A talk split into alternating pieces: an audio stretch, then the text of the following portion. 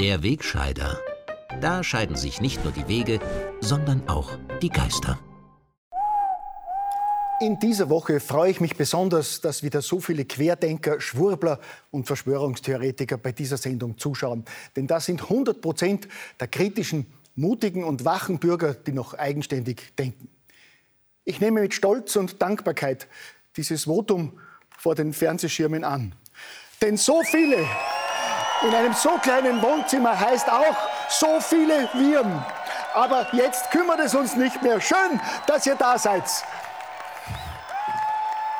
Jetzt habe ich in der Freude, dass wir nach einer ganzen Woche wieder so beisammen sein können, meiner Emotion freien Lauf gelassen. Wenn meine überschwängliche Begrüßung Menschen irritiert hat, dann möchte ich mich dafür aufrichtig entschuldigen. Die Pandemie ist noch nicht vorbei. Sie gönnt uns nur gerade eine Verschnaufpause. Das Virus hat uns mit großer Wucht getroffen und wird uns noch längere Zeit begleiten. Sich und seine Mitmenschen zu schützen, ist und bleibt außerhalb von Parteitagen, Konzerten für die Ukraine und Demos für die gute Sache oberstes Gebot. In besonders gefährlichen Bereichen wie Supermärkten, im Bus oder im Zug, wo viele Menschen zusammenkommen, müssen wir unbedingt die Maskenpflicht beibehalten. Das gilt insbesondere für das Personal, das die beliebten Kunststoffmaulkörbe ja ohnehin nur wenige Stunden am Tag tragen muss. Unsere Experten von der regierungsbasierten Mainstream-Wissenschaft haben ja in aufwendigen Studien festgestellt, dass Angestellte im Lebensmittelhandel zu den größten Gefährdern zählen, während etwa die Mitarbeiter im Textilhandel völlig unbedenklich sind. Das ist so.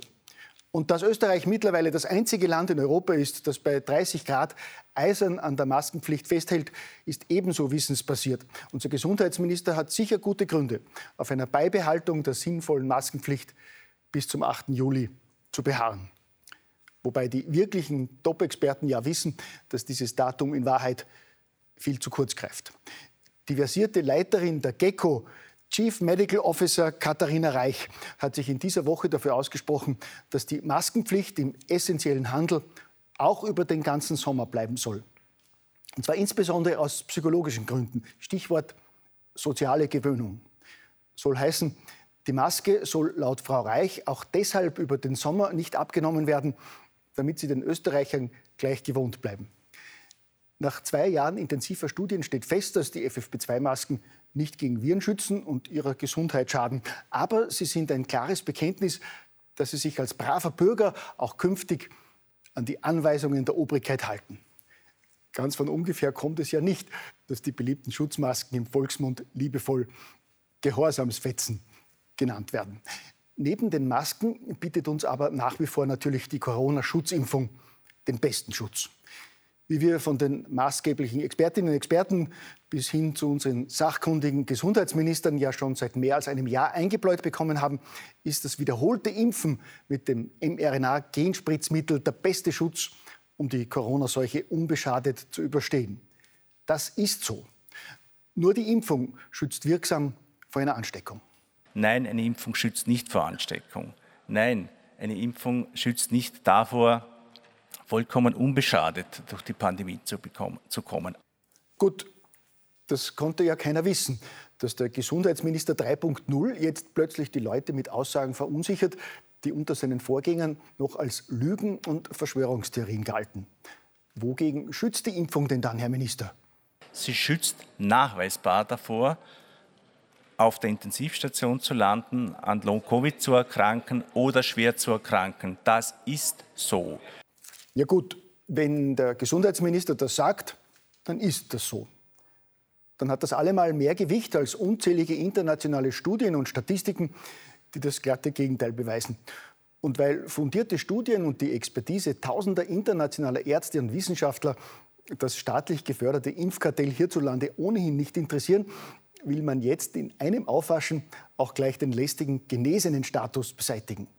So empfiehlt das nationale Impfgremium der Regierung neuerdings, dass eine Genesung künftig keine Impfung mehr ersetzen soll. Das widerspricht zwar, wie gesagt, allen Erfahrungswerten und Studien der vergangenen Monate, aber wie schon aus berufenem Munde gehört, das ist so. Während im kleinen Österreich also Regierung, Gecko und Impflobby weiter versuchen, sich einmal mehr als Musterschüler bei der globalen Führung der Corona-Sekte anzudienen, bereitet diese längst den nächsten Schachzug vor und will im Schatten von Ukraine-Krieg und drohender Weltwirtschaftskrise weitgehend unbemerkt eine kleine Änderung der internationalen Gesundheitsvorschriften der WHO durchziehen.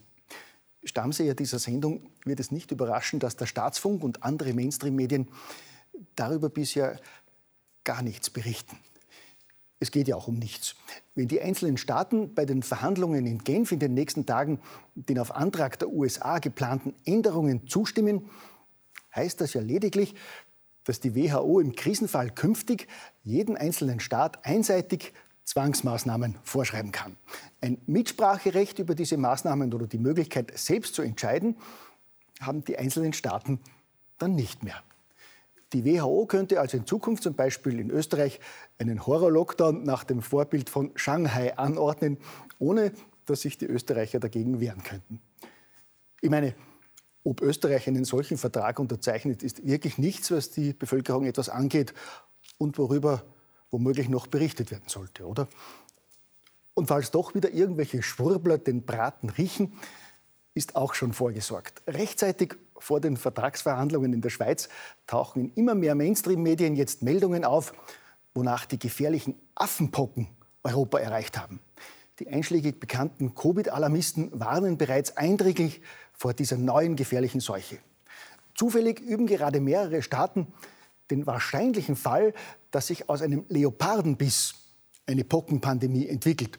Und ebenso zufällig wird bekannt, dass die USA bereits einen Affenpockenimpfstoff bestellt haben, der schon 2019 zugelassen wurde. Ein Schelm, wer Böses dabei denkt oder gar ein Déjà-vu hat. Aber keine Angst, absichtlich lancierte Scheindebatten über ein Fiakerverbot in Wien oder ein Verbot der rassistischen Pizza Hawaii lenken die Schlafschafgesellschaft wirksam von der schleichenden Machtübernahme durch globale Hilfsorganisationen wie WEF und WHO ab.